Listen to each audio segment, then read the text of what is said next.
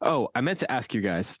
I wanted to mix up the intro for the new year, and I was thinking of a few ideas, but I wasn't. I'm not really sure. Like, I was thinking we should do something where there's an intro and then the music comes on, and then we say who we are. What should that look like? Like we say, What would that look like? we should probably say who we are, and then you could do like a little musical interlude. So, a lot of shows will have like a little hmm after the interlude. Great. So, just trying to think of. Sorry. Well, I was trying to think of some ways like how we could do something a little different for the new year. Just kind of mix it up. Maybe we should make that a bit at the beginning, What should that look like? except I don't have any ideas. No, yeah. I had a few ideas, but now I can't remember what they are. So New intro just kind of mix it up. next week. What would that look like? Yeah. But Heidi has no ideas. David forgot his ideas. Yeah, Sean, I'm trying to remember what it sounds like now. doesn't it's not helpful to us the moment. We should just say all of this. The music starts and then it fades into us saying, Wait, what is it? Right. And then it fades, and then we're talking. Okay, yeah, but we would talk and then break. "Yeah, Yeah. We'd have like a thing probably that just David says, and then You're listening to, and then it would be a long, yeah. Do you remember the A Team? yes, we remember the A team." where there yeah. was that long sort of spoken preamble, and then uh, it was like, if, or if you're in trouble and no one else can help, maybe you can hire the A team, and then the theme song would oh, come in. Ghostbusters. Ba, now ba, that's ba. my idea. Oh, there you Could go. do Yeah, MacGyver. Yeah. Throw some MacGyver in there as well. Oh, how about Oh, there you it's go. a Mm. beautiful day in the neighborhood? there we go. So we can do Mr. Rogers. Okay. There's so many ideas now. We could do the Bonanza riding in on the horses. Uh-huh. Yeah. Mm. I don't know what the copyright is on using like five seconds of that music. Yeah. But uh yeah, you know, we're gonna have to come up with some ideas, but uh let's uh let's let's just start this podcast. We'll just go from here. Hey there, I'm David Kern. I'm Heidi White. And I'm Sean Johnson. And yes, this is Close Reads, a podcast for the incurable reader, on which we are discussing Jane Austen's novel, Persuasion. It's the first book of 2023 here on Close Reads. Yes, it is a new year.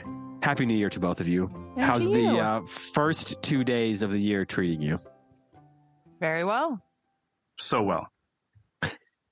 Great. So Yep, that's a great that's all. track record for for starting the year. That's all we got. We're I, doing I hope, great. it's, I hope Yeah. it stays that way. These way. are the resolution Yeah. days, so everyone's a little bit grumpy. okay, I was going to ask you about this. Do I you forgot. either of you have? My resolution is to remember. Um, do either of you have? I guess we kind of already talked about this a little bit, but like a resolution that you are most excited about for the new year, and then a resolution that you are most dreading in this new year. I'm doing sugar free 23. You're kicked off the show. This is I nonsense. I Ugh. so I'm dreading that. I will have birthday cake and I'll give myself a couple of exceptions, but only a couple. Hmm. Otherwise, it's just exceptions. And what's not an exception is like birthday parties because that's just all the time, right? There are always things to go to that could So, what are you going to do in the month of December? I don't know yet. It's a long What are you gonna do I'm when you're here? One month from now. She'll be off the wagon by then. That's how resolutions work. No, I actually keep my resolutions. I really do. The only resolution I never keep is the one I make every year about doing my laundry better because I'm horrible at laundry. Like I'm like so bad. Like, you at want things to be more clean? I- you said you well, wanna do and your I just laundry wanna better. be better at it. Like, Like, I want- schedule wise, or Yes, Like, you wanna I be more want To, like, consistent. be Okay. better Okay. at getting laundry done. And I, so I'm trying to imagine year- how, like how bad could you be at laundry, Oh like in terms of getting things. But then, like, Like- there's a difference. Like, like, getting things clean. Better could Yeah. mean you want things to be cleaner, or it could mean you want no, to be no, consistent no. It at just it. means I want to do it at all. It'd be funny if, if Heidi was like, "Yeah, uh, we went, to, we just went to England and saw Harry Potter, but we actually don't have a washing machine." No. Well, right now I kind of don't. It broke. And I'm like, well, I guess all those clothes I'm going to throw away and buy new ones because Uh, I don't, yeah, two- I'm never going to take care two of this wears. problem. Yeah, Yeah. exactly. So, Sean, what about you? I I really did forget all about making New Year's resolutions. We have a Hmm. baby due in February. And Yeah. so have my baby. There you my go. only resolution was to have a baby. My I have a new resolution right now It's a though. good one. I'm doing sugar substitute free 23. oh, so sugar Yeah. full 23. Yeah, Everyday yeah. sugar 23. That's- My resolution for 23 is uh sugar moderately 23. Oh, okay, that yeah. sounds good. Yeah. You I don't really know you're how to make that You win. make that rhyme yeah. better than moderately and Moderately and 23. one yeah it's it, so someone who's listening is like shouting a better word right now as they're as they're uh, running on their treadmill and trying to keep their own resolution Yeah. Harmony 23. yeah, Oh, yeah. uh what do you do you have one that you're so heidi what did you say the one is that you're excited about though I didn't say. Dude, Um, do either of you have one that you would, would fall under that category yeah, I am going to.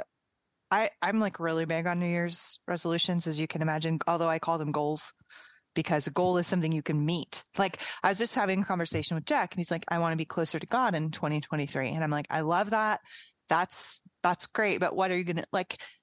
A bit how abstract will you do that right, Right, like yeah, you can't measure that. So how and so then we came up with like well it, it could be how he measure. feels. Does he feel closer to god? That definitely could be Oh, like there you right. go. know. which when Yeah. you're 16 is Yeah. fair to like pursue i mean i'm being a little sarcastic right. I know. yeah, yeah. You know and jane austen is shaking her head in her grave at everything at, at that idea. Right. Um, yeah. yeah but so anyway for me can you shake your head when you're covered in dirt? Well, the bo- Well- dirt's not inside the box. I feel like if you're the box- doing well, anything dude, from the grave, a box a box from like 1820 was is not still a box Maybe she's in a marble box or a, a sarcophagus yeah.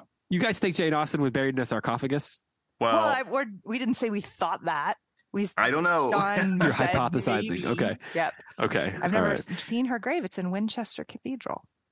I Anyway. I have Really? seen Oh. it, but they didn't get. I didn't get a a good close up look. You Oh. know, Is it a at the- sarcophagus? you didn't see the relics I think it's just under the floor. Yeah. She wasn't Yeah. famous then. She yeah was yeah well known, but not famous. I am going to behold thanks. something beautiful every day. Sacred Whoa. or sacred and secular. That's my goal. Some like even if it's just a little thing. Like I'm going to follow keep following Goldberry art on Instagram and Bethany posts something beautiful every single day. She better now. A lot of Yeah. pressure. Pretty much. otherwise heidi's Things like that. like if she forgets heidi's I'm year like, is I go all elsewhere screwed on the internet. yeah. You have to look out the window. Uh, Sean, what do you? Is there one you're excited about? Uh, have a You baby. didn't do it. Oh yeah, well, having a baby. Yeah, Yeah, I can't wait to behold that beautiful baby. Nor can I. When's the due date again? February fifteenth. That's right. And you Yeah. are uh, like walking on the wild side coming out to that close read. Yeah, no, I know. I I keep asking Heather, "Are you sure about this?" She says, "Oh yeah, you'll be fine." Oh, you're such a good wife. Are you driving? I forget am that. I haven't driving. even talked I- about this. No, I'm driving primarily so that I have the freedom to lead, bolt in the Yeah. night if need be. right. Yeah. Yeah. Yeah. Yeah. So everybody who's listening, we're getting we're getting together the first weekend in February um, to to plan and uh, to, to talk about all things all the things we want to do for you this year. So um, I guess we should get down to it though. This is our first book of the year, and it's a book that we have we have circled as one we have to do for a couple of years at least now. Uh, it's been a little while since we did a Jane Austen novel. I think the last time would have been when we did Sense and Sensibility with Karen Swallow Prior, That's which would have been three years ago now, 18 or 19. I didn't check that. Um, but this Persuasion was the last novel completed by Austen. It was published in December of 1817, um, along with, I did not know this, along with Northanger Abbey. Yeah. So six months after her death. This is a book that we did a watch along recently of the terrible movie from last year. Oh, Uh, so if you if you want to uh, Wait, that was based on this. relive book? that, yeah, yeah, I don't think it was. yeah. Based on might be generous, might be a right. generous term. Uh, I have multiple friends whose claim that this is their favorite Jane Austen book. So, so for both of you, how many times have you read this? Where does it fall for you? As far as I mean, I- you know, Austen's for all of us is a favorite. So I'm just curious where it kind of ranks for you in the in the Austen canon. How do you what was what, what for you? I've read this book several times and it is my I it's just so hard to compare anything to Pride and Prejudice. Probably Pride and Prejudice is marginally my favorite. Like if I had to go to a desert island and can only bring one Jane Austen novel, I don't know, I might bring Persuasion because it's all about waiting. Um but anyway, I it's tied ish with Pride and Prejudice. David got Oh, okay. a tie on his top 5 Mhm. I get a Jane Austen tie. So it's tied with Pride and Why is everyone making such a big deal out of this? It's like I never. It's, it's an easy. You can do tie whenever you want. Yeah. Um If soccer has taught us anything, That's right. fair. Anyway, I really, really love this one. Sean. Well, for me, it's a six way tie, six and a half way tie. Uh, no, I, I've read this one quite a few times, and uh, Ties can only be between two things. oh, fair enough, I guess. Uh, You can have three two-way ties if you want. Ties can only be between two things. but what if, what if, what if five draw. horses cross the finish line at exactly the same time? The odds of that happening are so extremely low that uh, the computer. I mean, like truly, the odds are one in a bazillion. So I wouldn't concern yourselves with it. Truly, It's a real number. bazillion.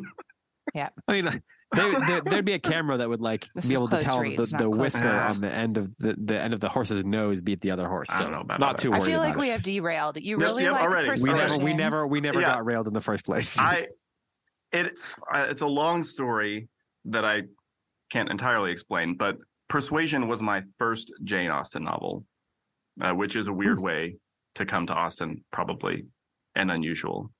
Uh, and for many years, I have called it my favorite, though I aspire. Maybe this is one of my resolutions, ongoing. uh, I aspire to make Mansfield Park my favorite because I think it might be the best. But I totally agree with that. but I really do love Persuasion. Man, those are some. That's a hot take. Yeah, Yeah, that's right. I think Mansfield Park is objectively the best. And I think that Persuasion is the second best. Yeah, I think they're very similar. uh, But I in a lot like Persuasion ways. better Yeah. too. Yeah. Mansfield Park is longer, and that may maybe Mm. one day we'll have to do Right. that on the bonus. It's the bonus easier. show. Uh, to to well, it's easier to finish Persuasion, so maybe that makes it easier to enjoy. Yeah, yeah. Um, I think so. I was thinking about this. I think I've only read it once, and and it, I don't remember what I said about the in answer to this question when we were doing the the watch along, but I don't remember it well. Mm. It's probably been a long time. Now, now I've read Pride and Prejudice a bunch of times, Sense and Sensibility a few times, and I've never finished Mansfield Park. To be honest, it's like a you know a gap in my my my bona fides. So I'm excited to do this to to dig into this book. How would you say that Persuasion is similar and different to to the to say Sense and Sensibility and Pride and Prejudice, the the two books that most people will have read? I would say that most bookish people have read those two, and then the other ones, you know, they might get to them eventually, but they're not as like Pride and Prejudice is got to be a top 10 most read book ever, right? Like not in terms Yeah. of novel. I mean, it's it's you know, it goes on the Mount Rushmore of novels probably. Yeah. Um so how does this one you know, compare and contrast? How, do, how does it how is it similar? How is it different uh, from especially for people who have never read it before? If they've read those other two and they haven't read Persuasion yet, what should they look for in terms of similarities and differences? Sean, give us one. Let's do some similarities first. Well, they are novels of manners set in England. Fair. yeah, I mean, you know, it is it is uh, essentially a romance about a heroine who uh, may or may not end up with uh, the right man. Sounds familiar. That's all of them. Yeah, yeah. Uh, but the I think the the biggest difference is what makes it unique of all of Austen's Finnish novels, anyway, and that's that the heroine is older uh, and has had some disappointments in love in her past, uh, whereas the rest of the heroines are younger women uh, and are kind of in the throes of their first real romantic attachment or attachments. They tend to be less experienced, and uh, I mean, especially you know Elizabeth Bennet is really quick to to judge and come to conclusions. Uh, Anne is very wise. She has uh, a decade or more on her fellow Austen heroines, and it shows. Right. I think for me, a similarity is, as Sean said, our our heroine, our central character, is a um, is a wise young woman, an ideal type. Uh, and we have that in Eleanor in Sense and Sensibility, Elizabeth Bennet, um, versus some of her other novels like Emma, Northanger Abbey have a central character who needs to grow, right? And that's the trajectory, the character trajectory of the novel. But uh, with Anne Elliot, we have probably as ideal a type as I think she's the most, except maybe Fanny Price from Mansfield Park.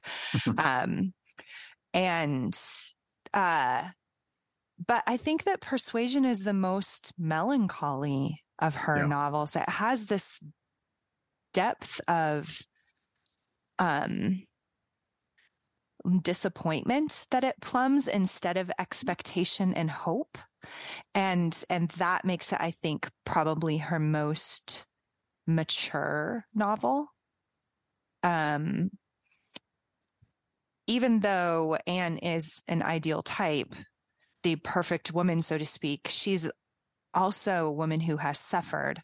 Um, and that sets her apart um, from every other major novel, or excuse me, major heroine, except for Eleanor Dashwood.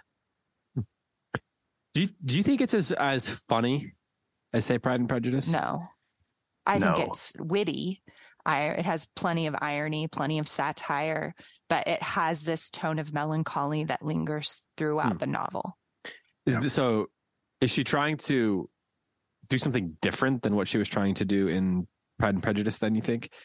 Like is she trying to make a different kind of point or a different kind of she'd often talk people often refer to her as, as you know, novels of manners with a mm-hmm. satirical mm-hmm. bent and things like that. So is she trying to make a different point about the culture that she is caricaturing or satirizing? or maybe making a point from a different perspective um maybe that that same point it still focuses on you know social conventions marriage inheritance those kinds of issues in the landowning gentry of england um same kind of lifestyle same kind of questions same kind of you know sly winking and finger pointing and all that um but from a di- from from a different age and a different time in the life of the character instead of instead of it being Anne Elliot at 19 when she meets Mr. Wentworth it's Anne Elliot at 28 having been persuaded to abandon her one chance at love right and that is a very different perspective from Elizabeth Bennet or Fanny Price or Eleanor or Marianne or Emma um, I think also her Jane Austen she wrote six novels, but or six and a half, um, hmm. as Sean said. Um, but she did one every year until she, for like she published so many in a short amount of time that yeah. persuasion to me seems like the first one that's a major step forward as an author i would have loved to see what she would have written after persuasion which of course we'll never know because um, she's actually doing nothing in her grave, whether even shaking her head at David's New Year's resolution. um, so, um, um, the other novels seem to be written by an author in the same kind of place, and Persuasion seems like a step forward in her craft for lots of reasons, not just the characterization of Anne, but other aspects of her writing, the form of her writing, and all that, and her style, and all of that. Yeah. Um, so, I don't, Sean, do you agree with that? Yeah, I think I do. And I wonder though, I wonder though if, uh, and there's, it's hard to know for sure, but I think it, it's possible to speculate that some of the changes that we see in this novel could potentially be the result of her sensing the end of her own life. Right. Uh, so, so there is this, uh, maybe she's turning an artistic corner and who knows where she would go from there but also, uh, I mean, she she was sick with the illness that finally killed her for a while before she succumbed, and even before she made it public or you know widely known that she was uh, even very ill. And this Now, they- scene, yeah, go ahead. They think now that it was probably some kind of a cancer, right? Yeah, I think so. There's an or Addison's disease. is the Addison's. Yeah, I was going to say prevailing there's there's a name that they give or to it. Yeah, Hodgkin's lymphoma is another one. Yeah, we just don't know. Yeah. right. uh, and and you do see, and so maybe we should just get this out of the way so we don't ever have to be tempted to do it again, because there uh, there's a lot of bad biographical criticism that can be done uh, if you know something about the author's life that tells you something about the book. But uh, she is also at the time that she's writing this entered into her own by the by the conventions of the day into her own spinsterhood, and so there are also questions of contentment. There are uh, Anne Elliot is not the only character faced with uh, an unmarried existence. Right? There are there are women who have had failed marriages or lost husbands, and men who have lost wives or think that they have missed out on on love. And so, lots of people in the novel are contemplating what uh, their life can be and what the purpose in their life can be apart from uh, you know the vocation of married life. Uh, and so I think she's she's dealing with that too. And I also think that questions of rank and class and uh, democratic virtues are treated differently in this novel. Uh, they're more nuanced and complicated than in in the others. Uh, sometimes it seems like Austen is making these authoritative, authorial statements uh, that seem to contradict what other novels have appeared to argue for, as far as uh, how much the aristocracy matters and what's the value of tradition. Uh, and so I think there's a lot of uh, a lot of interesting differences in this one. Sean, for you, where is Austen in your favorite writers list? I mean, great. Uh, you know, there's we know there's Graham Greene's high. Graham Greene. That's right. uh, I mean, she's she's up there. Uh, I yeah, I would I would put Austen top five, maybe. I really do love Jane Austen. I have a great I'm ju- I'm affection just- for her. I'm just curious. Yeah. So Heidi, you talked about how this is a more melancholy book. It's not as funny. The, there's a lot. of, There's some stylistic differences. You said you did say it's maybe a mo- more mature novel, but is that enough? Is the maturity factor enough for it to be the fa- you know to to be a favorite for so many people? I guess the question I'm asking is, given that it's less funny, given that it's uh, maybe a little bit sadder and different things like that.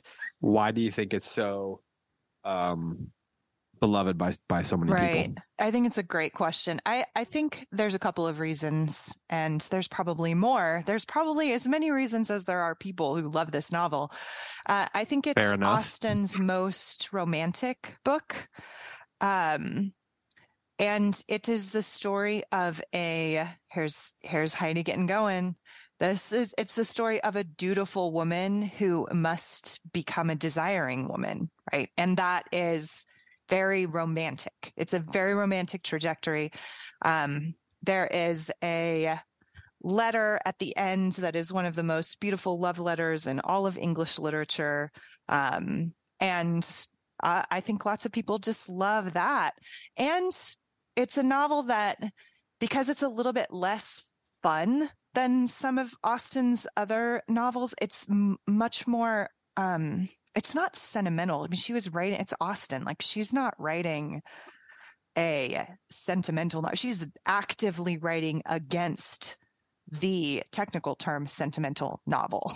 um, so she's upholding all, she's always upholding reason and duty, right? What is it that, um, that he says in Emma, there's one thing that a man can always do, and that is his duty, right? Everybody in Jane Austen is doing the right thing and getting rewarded for it, or doing the wrong thing and eventually getting their comeuppance.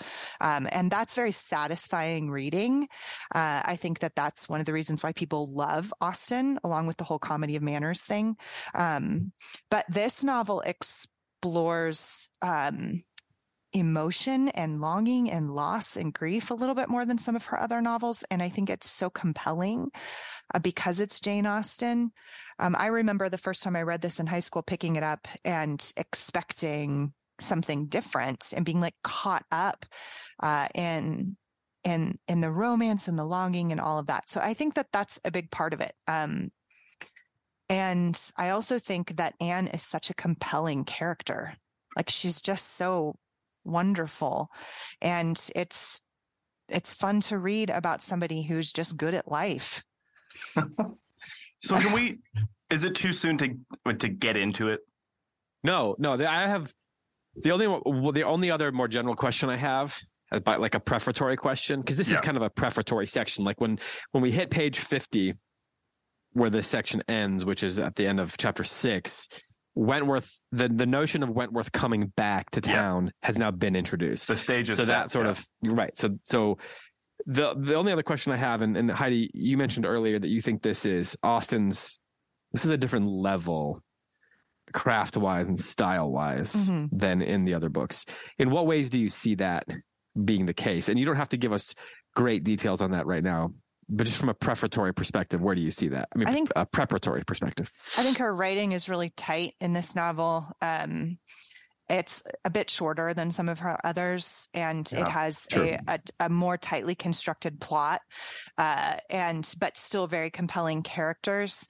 Um, also, one of the main things that she's known for that I think is almost completely perfect in this novel style wise is a, a literary term called free indirect discourse, uh, which is a way of overlap, a narrative technique of mm-hmm. overlapping mm-hmm. the third person perspective with a sense or feeling of the first person.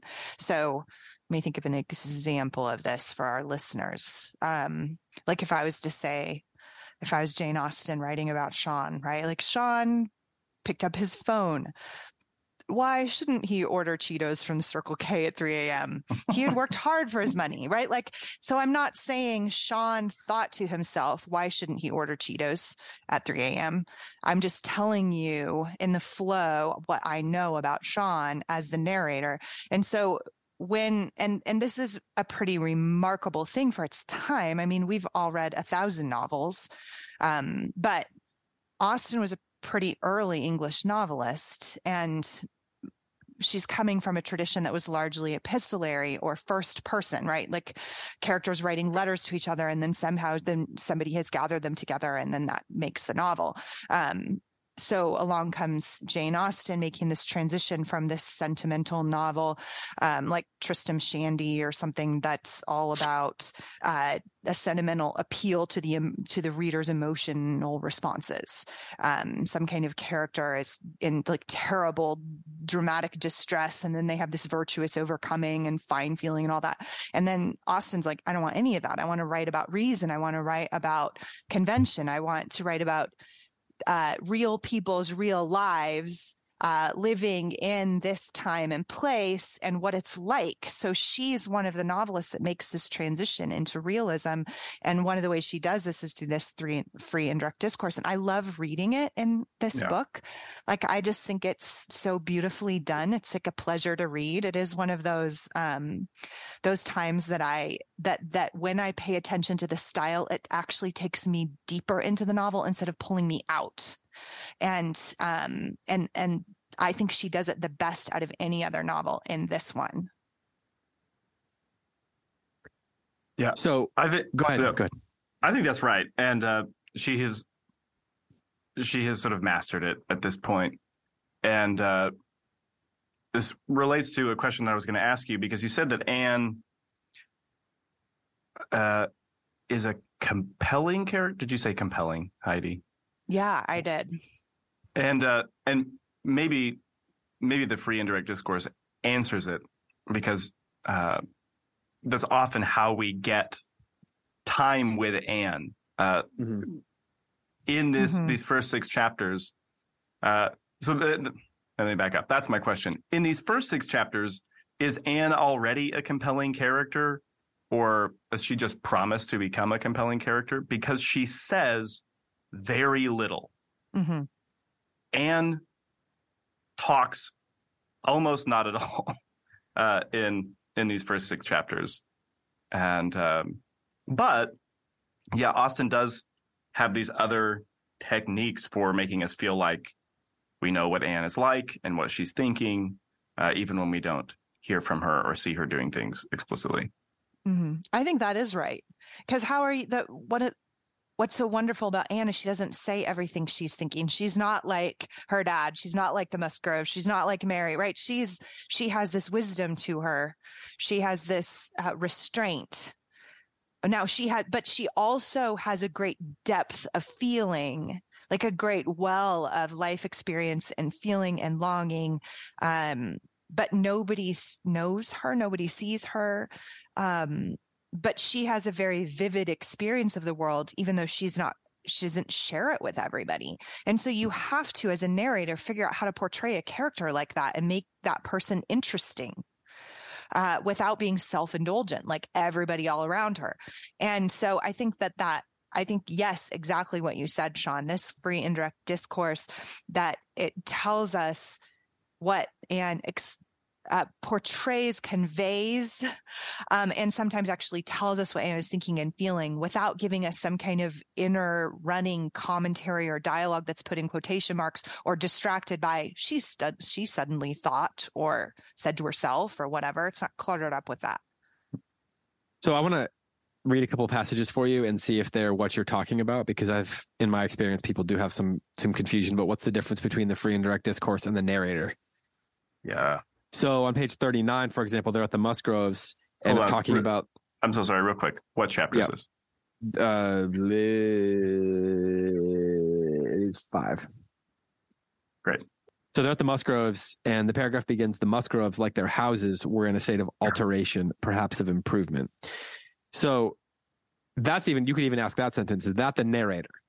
Or is that the free and direct discourse? So then if you go on a little further, you get Anne always contemplated them as some of the happiest creatures of her acquaintance, but still envied them nothing. And I'm jumping ahead. I'm kind of like, I'm not going to read the whole paragraph because these sentences are quite long. I'm just I'm distilling it down a little bit, but still envied them nothing but that seemingly perfect good understanding and agreement together, that good humored mutual affection of which she had known so little herself with either of her sisters. You skip ahead a couple pages into chapter six, 45 in the vintage edition. There's a paragraph that begins, She played a great deal better than either of the Miss Musgroves. Uh, and later on in that, um, paragraph, which is a really nice paragraph. It says, excepting one short period of her life, she had never, since the age of 14, never since the loss of her dear mother, known the happiness of being listened to or encouraged by any just appreciation or real taste. You also get a moment when he's she's talking to her sister, and she's kind of her sister's like despairing because she woke up in the morning so sick and no one wanted to pay attention to her and all that kind of stuff, and it's just being a classic uh, Austen like character who everyone just kind of looks down upon is annoyed by. And it says a little a little farther perseverance in patience and forced cheerfulness on Anne's side produced nearly a cure on Mary's. So you get these moments like that. So are those examples of the narrator or of the free indirect discourse in your opinion okay so i think there's a a technical distinction mm-hmm. uh, or hair splitting that has to happen here uh, this, this is, is why I bring it up. yeah, right. This is this is Austen getting really good at something like free indirect discourse, but almost and maybe even moving beyond it. So there are moments that are more like what we're calling free indirect discourse, which really just is instead of having direct speech where you put in put quotes and then have somebody deliver some mm-hmm. dialogue, you the narrator gives you something like reported speech, uh, but then takes out the he said or she said tag. And so you're getting narration that sounds like it has come out of the mouth of one of the characters in a situation. I mean, that's the, that is the boilerplate free indirect discourse. Uh, but in the hands of a lot of, well, uh, in the hands of authors who use it well, it starts to become something more like what people will call colored narrative, uh, where you start to get narration that uh, sounds less like direct speech or reported speech, but is still colored by the thoughts or emotions of a particular character. Uh, and so I think Austen just moves really freely between those things. Sometimes it's more strictly speaking free and direct speech or discourse, and and other times it's a, maybe a looser, uh, more progressive version of that. Uh, but then there are other times that the narrator seems to just be the narrator, or maybe even uh, I don't know, uh, aging Jane herself. Like the there's a paragraph, and this is kind of a notorious section, and there's a repeated mention of this a couple chapters later, where the narrator is describing the uh, poor Richard, the Musgrove son who, has, di- who has died in the Navy, Yeah. and uh, and she says, he had, she- in fact. yeah, and they what had, you're looking at? yeah, and the good. Uh, that the Musgroves had the good fortune to lose him before he reached his 20th year. Mhm. Yeah, and then later on, he had, in fact, though his sisters were now doing all they could for him by calling him poor Richard, been nothing better than a thick headed, unfeeling, unprofitable Dick Musgrove, who had never done anything to entitle himself to more than the abbreviation of his name, living or dead. Which is so savage. Yeah. So much for never speak ill of the dead, right? so funny. Oh, oh man. So that's great. in your in your mind though. That's just the narrator. I mean, there's we're not offered anybody in the situation that that could believably be.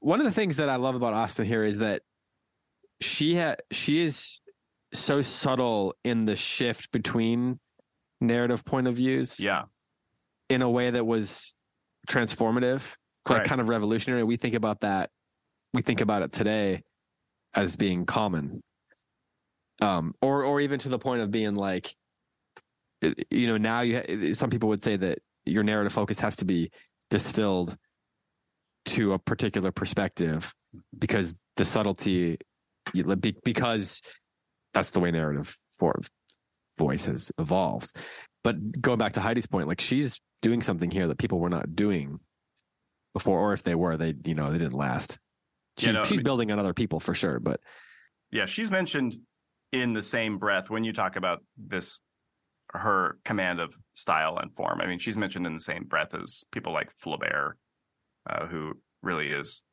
the master of masters as far as these things go.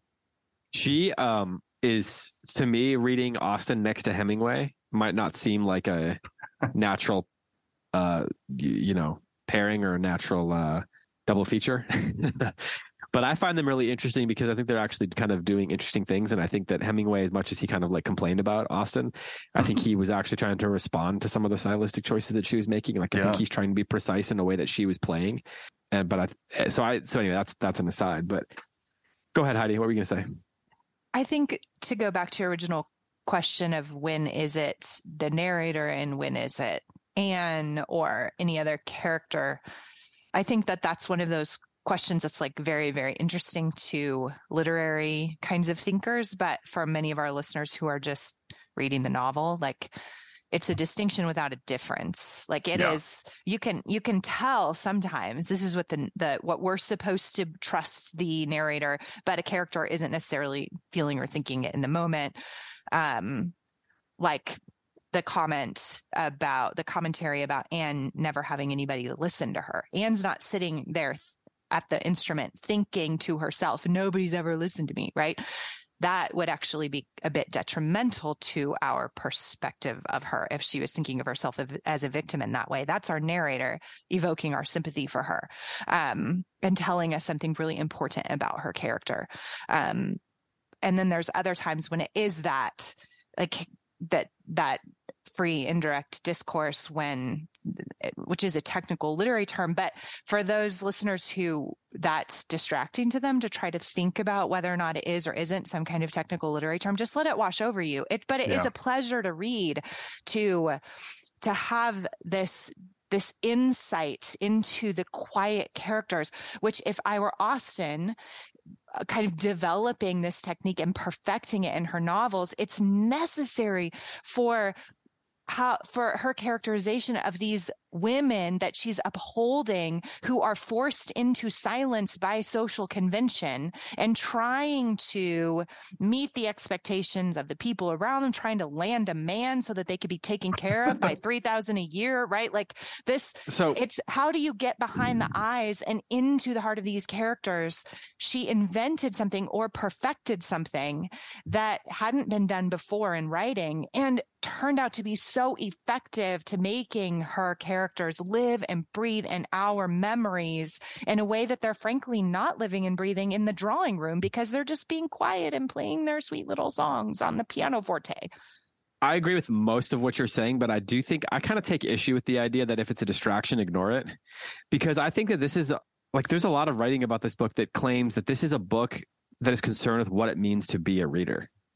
Hmm like that Austen was obsessed with the experience of reading. And so when she's playing with narrative voice, she's really concerned with what it's doing to you as a reader. So I would say if it's you feel like it's a distraction, I guess I'm I, saying that our listeners who are reading Persuasion, they don't have to sit with their pens and try to figure out which is the narrator no, and which is free and direct yeah. discourse. But and am I reading it wrong if I don't? Can't... Sure. No, you're not. I don't think it's yeah. about reading it right or wrong, but I do think that when you be when you start to like notice yourself thinking about that, be conscious of it. Like yeah. note that you're conscious yeah, of it because that. Austen is trying to make you conscious of it. Yeah, I think um, I've got a, I've got a good example. Yeah, I like this that, is, David. And apologies in advance. I'm not trying to be pedantic with you, Heidi. There. I because I definitely I just don't think I have the same page number as anybody. but it's what uh, what version are you using? I'm Hold in, it up. I'm in the Norton Critical. Oh yeah, yours is going to be like 1,100 pages longer than everybody this, else's with small but the, fonts. But the novel's at the front. Uh, this is page 31 for me. uh, but it's chapter six, and the about the middle of the chapter, and the paragraph. It's a small one right after we've been hearing about how all of the the different members of the two Musgrove households come to Anne with their problems and complaints, and that she really can't do much to alleviate any of these problems. And there's this small paragraph. How was Anne to set all these matters to rights? She could do little more than listen patiently, soften every grievance, and excuse each to the other, give them all hints of the forbearance necessary between such near neighbors, and make those hints broadest which were meant for her sister's benefit.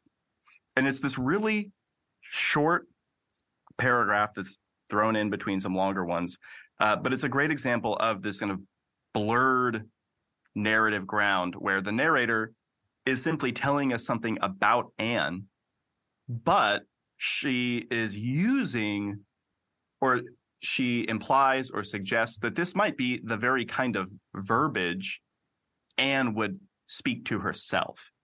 So we get a sense of what Anne is like from the outside because the narrator is telling us, but uh, we also get a sense of what Anne is like on the inside because there's this suggestion that these are this is the form in which Anne might articulate these thoughts to herself.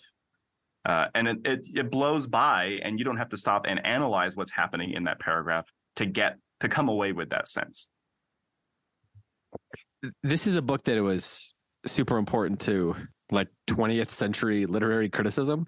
So like it it it's been it's like this the academia but also beyond academia, like pop literature culture, has written so much about this. I mean, doesn't Virginia Woolf even write about this book in a room of one's own, or like she does? Yes, and she loved this novel, and she, I think, she's a big reason why it gets introduced into the sort of scholarship consciousness, if you will. Well, which was even, big because she wasn't always nice about Jane Austen. yeah, which probably, I mean, yeah, or a lot of other people. Yeah, well, there's this there's a there's a critic who um this is just on Wikipedia actually, but there's a essay called "Persuasion: Forms of Estrangement" by A. Walton Litz, and he he refers to. I think he's even talking about Virginia Woolf here, but he says that he he refers to the pervasive presence of Anne Elliot's consciousness in this book. What do you think of that phrase, the pervasive presence of Anne Elliot's consciousness? Because it's that's getting into it's one way of describing this idea of the free and direct discourse. Does and then a follow up on that, do the other books focus so precisely on a single character's perspective as this one does with Anne's? Man, those are really good questions, David. I think that that um, phrase, pervasive presence of Anne Elliot's consciousness, is that right? Yeah. I think that's right. And I think we have to, in reading this novel, as you point out, David, one of the brilliant aspects of this novel is that we see something in Anne, which is this depth of humanity, of wisdom, but also of of feeling uh, and vivid life experience um, that nobody else in the whole novel ever sees.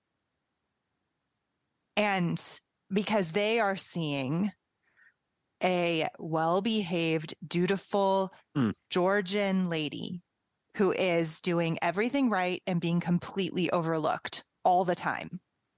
So then, But we see her and we see this melancholy and this goodness, right? Um, and and we want for her what she is can't even want for herself. So there's three consciousnesses right? What other people are seeing in anne what anne is doing in her life and then what we want for her.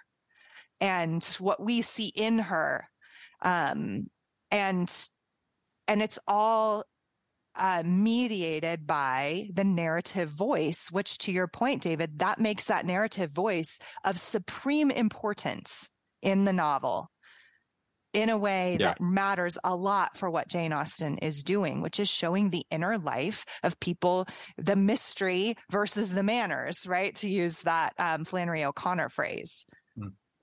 so is Anne's consciousness, the pervasive consciousness, if you will, the access point of the conflict between duty and desire in this book? I think so. Yeah. Is sure. that true of every book, though? Yeah, I mean probably, but because the uh because this particular novel is uh presenting a society in which mystery and manners are utterly separate, right?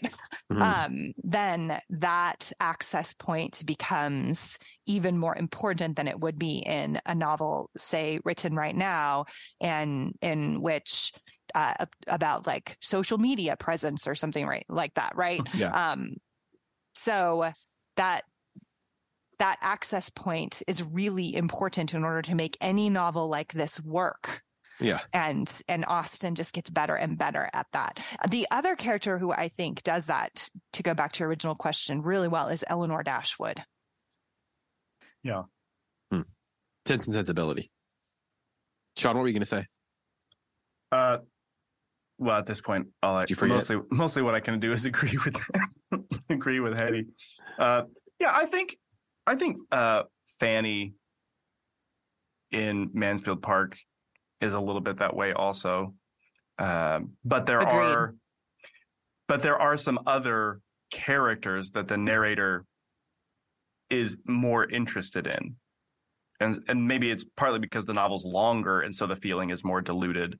Uh, but it does feel like there are a few other characters that get more time and attention. And this really is the the novel of Anne's interiority uh, in a way that that even that one isn't. Okay, so this is a great way for me to transition to making a confession. I have a hard time getting into this book. Like I find starting Pride and Prejudice and like you're dropped into it right away, right away. Yeah. Um, I ha- and I find so so I find it interesting that she begins without introducing Anne for like at least is she even mentioned in the first chapter? She might be mentioned at the end, but we don't we don't get a lot of access to her for several pages. Now I know that this is a book that is consumed on the one hand with the manners, with the traditions, with the culture, with the rules and the guidelines and all the different things that she's describing um, in in kind of getting into this family's situation. But given this pervasive consciousness, eh, Anne's pervasive consciousness, it's interesting to me how long it takes us to access it or to be given access to that consciousness. And as Sean said, she's not even she hardly speaks. We get the free indirect discourse. We get access to her mindset uh, and and what's going on around her, but she barely speaks in these first six chapters. So, do you feel differently? Like, is this just a me thing? Like, I'm just having that, you know, my I'm just finding a little bit like I I enjoy it. I've read it before, but I've also started it a couple times, Mhm. and the first two chapters or so don't have not like they don't capture me, and so I kind of have to push through them. Um, and this, and then like last year I started it, and then when we decided to do it on the sh- do it on the show, I was like, yeah, I'll just wait, which uh, you know I probably would have done anyway, but you know, point stands nonetheless. So I'm just curious what you guys think of that. Is that just me kind of uh, being being lazy and missing something, or is or do you think that it is at, that she is maybe trying to do something different than she does at the beginning of Pride and Prejudice, where it's almost like quippy at the beginning of Pride and Prejudice, right? There's comedy from the first sentence. Well, there's, I mean, there is a, there's a, a more subtle kind of comedy in the opening chapter here. Uh, if we get this narcissist You're who saying loves I'm to- not subtle? You're doing great. Uh, we get this narcissist who loves to read about himself in this big book and add things to it about himself. Uh, that's that's quirky. It's not it's not on the level of high high art comedy at, at uh, Mr. and Mrs. Bennet uh, Right. Yeah. frustrating each other. But then, but I do think Austen is trying to do something different because what she pulls off is get gets us immediately to feel the way that everyone else does about Anne. Right? Anne is invisible. Uh, we don't see her. We think very little about her. Her name's in the book, so we, we read her name. And uh, if you're if you're obsessed with the book, you can't help it. But then Mhm. again, that yeah, as you say, that's it again for a couple of pages. Uh, and so I think it's this nice uh, f- marriage of form and content where uh, Anne is missing from the story uh, largely in the beginning, not because she's actually inconsequential. We find out how essential she, she is. We find out in these chapters how essential she has been to the running of the household and how she's the one doing most of the Right. noble duties of the family. Uh, but no one else notices how important her presence is, or even her presence sometimes. Uh, like there's that conversation with the the solicitor and his daughter, Mrs. Clay, and Anne. And every time a new person speaks in the conversation, the narrator treats it like a surprise. Mrs. Clay said this, for she was also present. And then finally, Anne Yeah. says something at the very end, uh, and it just slipped in there. Oh, yeah. Also, Anne was at the table. Also, our protagonist was there. Yeah, right. How do you, what do you think about all this? Before we got to wrap this up here soon. All but- right. Um, so I am going to make absolutely no comment about your reading because um, I think that there are books that appeal to us and books that we have to work to love and books that we shouldn't love and books that, you know, like reading is such a mystery. So I find this one very, very compelling from the very beginning. Um, and, but I think if we look at the first lines, Mhm.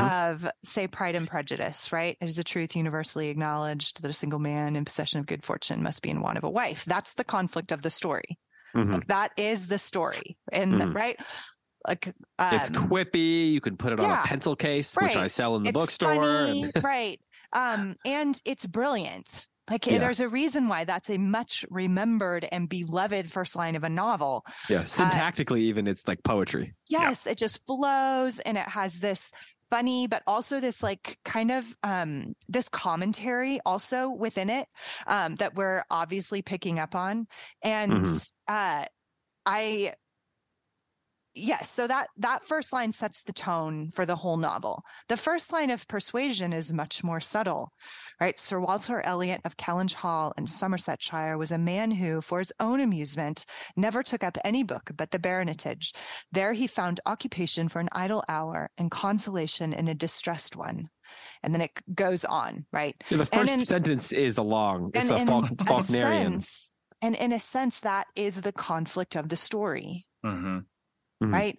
That there that Anne has been begotten by a man who cares nothing for anybody but himself, and who where inheritance and position is king.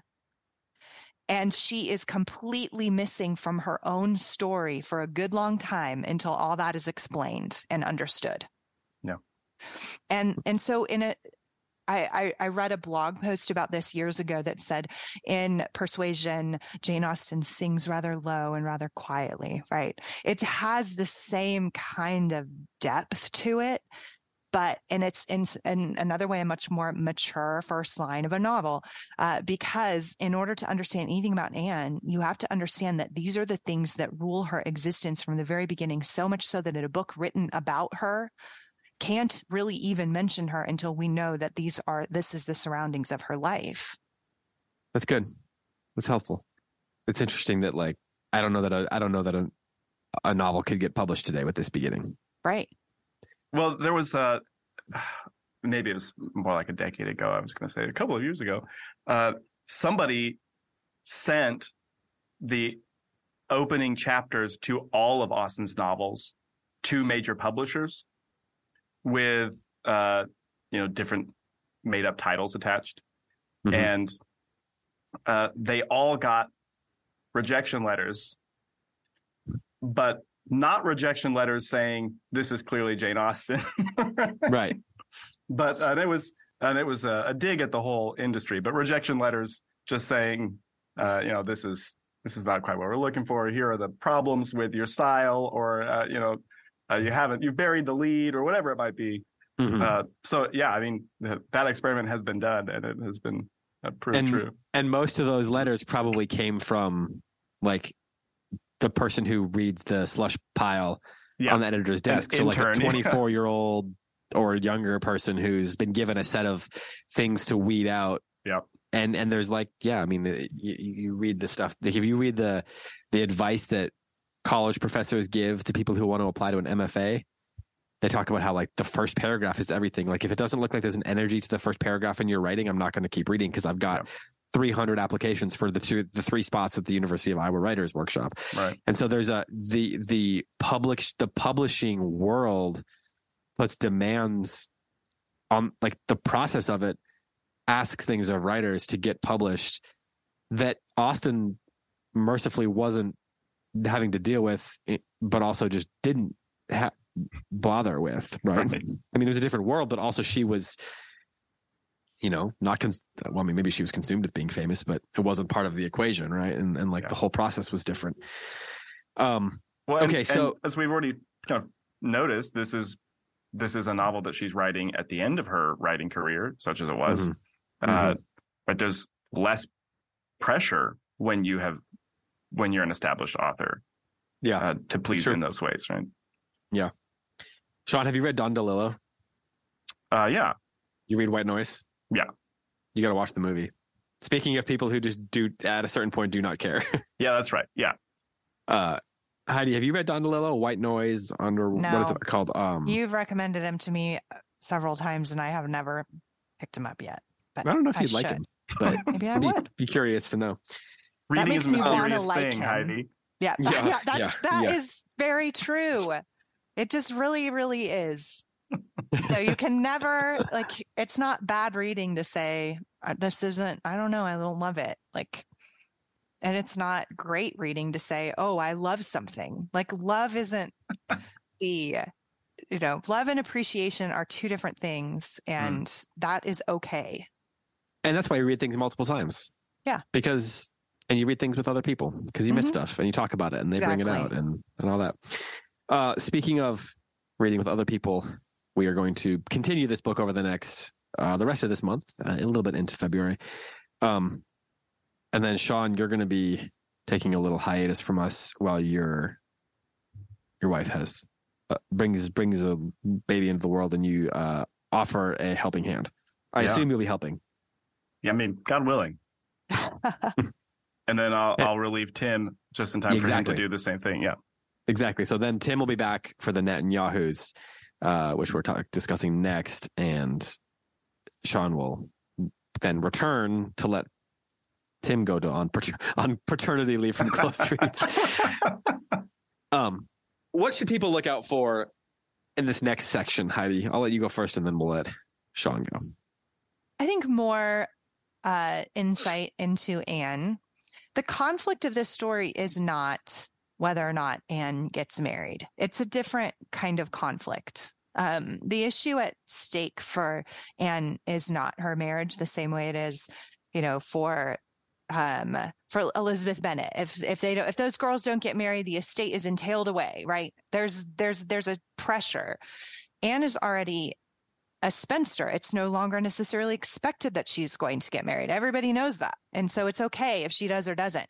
The thing that's at stake for Anne is her happiness and and that sets this novel apart in a way um, that I think makes the stakes more interesting to the reader than if it is just about whether or not she's going to get married to a guy who's going to be able to provide three thousand a year in an estate in Derbyshire or whatever, um, and that. So we're looking for conflicts related to that in her life, and we're also looking for conflicts related to her voice or lack of voice and whether she is seen or not seen. And and those are the the stakes that are set up um, by Austen um, in a different way than her other heroines. And so look for that and let the pathos of that wash over. I think us as readers, um, this is a novel that explores whether or not women can be happy um, and not. Wait, can they? Yeah, Yes, yes, we read, can read the book to find out. read the book to find out. Um, and and I think that that's what makes the novel have this twinge of melancholy that some of her other ones lack. Sean, what are you looking for, or what should you? What do you recommend people look for? Uh, all of that, and maybe on the on the macro scale, uh, more comment on what it what it means to be and the novel I think has used the word already now, but what it means to be a gentleman, and and this next episode we'll probably get to throw around the term objective correlative because uh, the question of what it means to be a gentleman doesn't just Everybody apply. take a shot. Boom! You thought you were going to leave this one sober. The question of what it means to be a gentleman isn't exclusively applied to men in this novel. There's a, a, a social and even a larger cultural and natural question about what constitutes nobility and quality and virtue. Uh, and does it have to come from this or that place? And how is it demonstrated? Uh, and that will continue to play out over the course of the novel. I'm glad you mentioned the word virtue and nobility because those I, the ideas of what is virtuous and what is noble are brought up very directly in in this first section. We haven't touched on it yet, but that's yeah. what we'll probably talk about the rest of the book. can can women be happy, and what does it mean to be a gentleman, especially if you're a woman? Um, so those are good questions for us as we're going. Heidi, what were you going to say? I was just going to say I really like what Sean said, and specifically looking at that with the Musgroves versus uh, the Elliots and the Crofts and the Crofts, exactly. Not to be confused with the Haley Crofts. Sure. Indeed, who, as as everybody knows, are a high standard of nobility and virtue. Exactly. Exactly. Okay. Well, this has been fun. This is going to be a great time talking about this book. So for next time, we'll be reading to the end of uh, volume one. I believe they're called volumes, right? Not books. Uh, the end of yep, that's uh, right. Yeah, volume one. So it's a little longer section than we did this time, but um, also a little bit more time to read since our last recording. So thanks to everyone who's been listening. Thank you uh, to everyone who supports the show over on Substack. Remember, it's closereads.substack.com, and we are just about to record our uh, Till We Have Faces Q&A episode. So the last episode on that, on, on the read, on the actual book is up. You can post your questions over on the thread over on Substack if you've been taking part in that. Thanks to everyone who uh, gave a gift subscription for Christmas. We saw a bunch of those come through. So thanks for that. Thanks for your support. Don't forget to uh, keep uh, Sean and Tim's wives in your thoughts and prayers as they uh, entering yeah, into their confinements. As they're entering into their confinements. Yeah. uh, they're coming to the stretch run. That's right. To use another metaphor. Um, so yeah, I don't well, know which is worse between the two of those. Nothing like confining a pregnant woman. and you know, it's interesting. The stretch run and the confining are like the opposite yeah. metaphors to be used for the same thing. Sure. So, yeah, that's right. all right. Well, Heidi, Sean, this is fun. Thanks so much. For Heidi White, for Sean Johnson, I'm David Kern. Thanks so much for listening. Until next time, happy reading.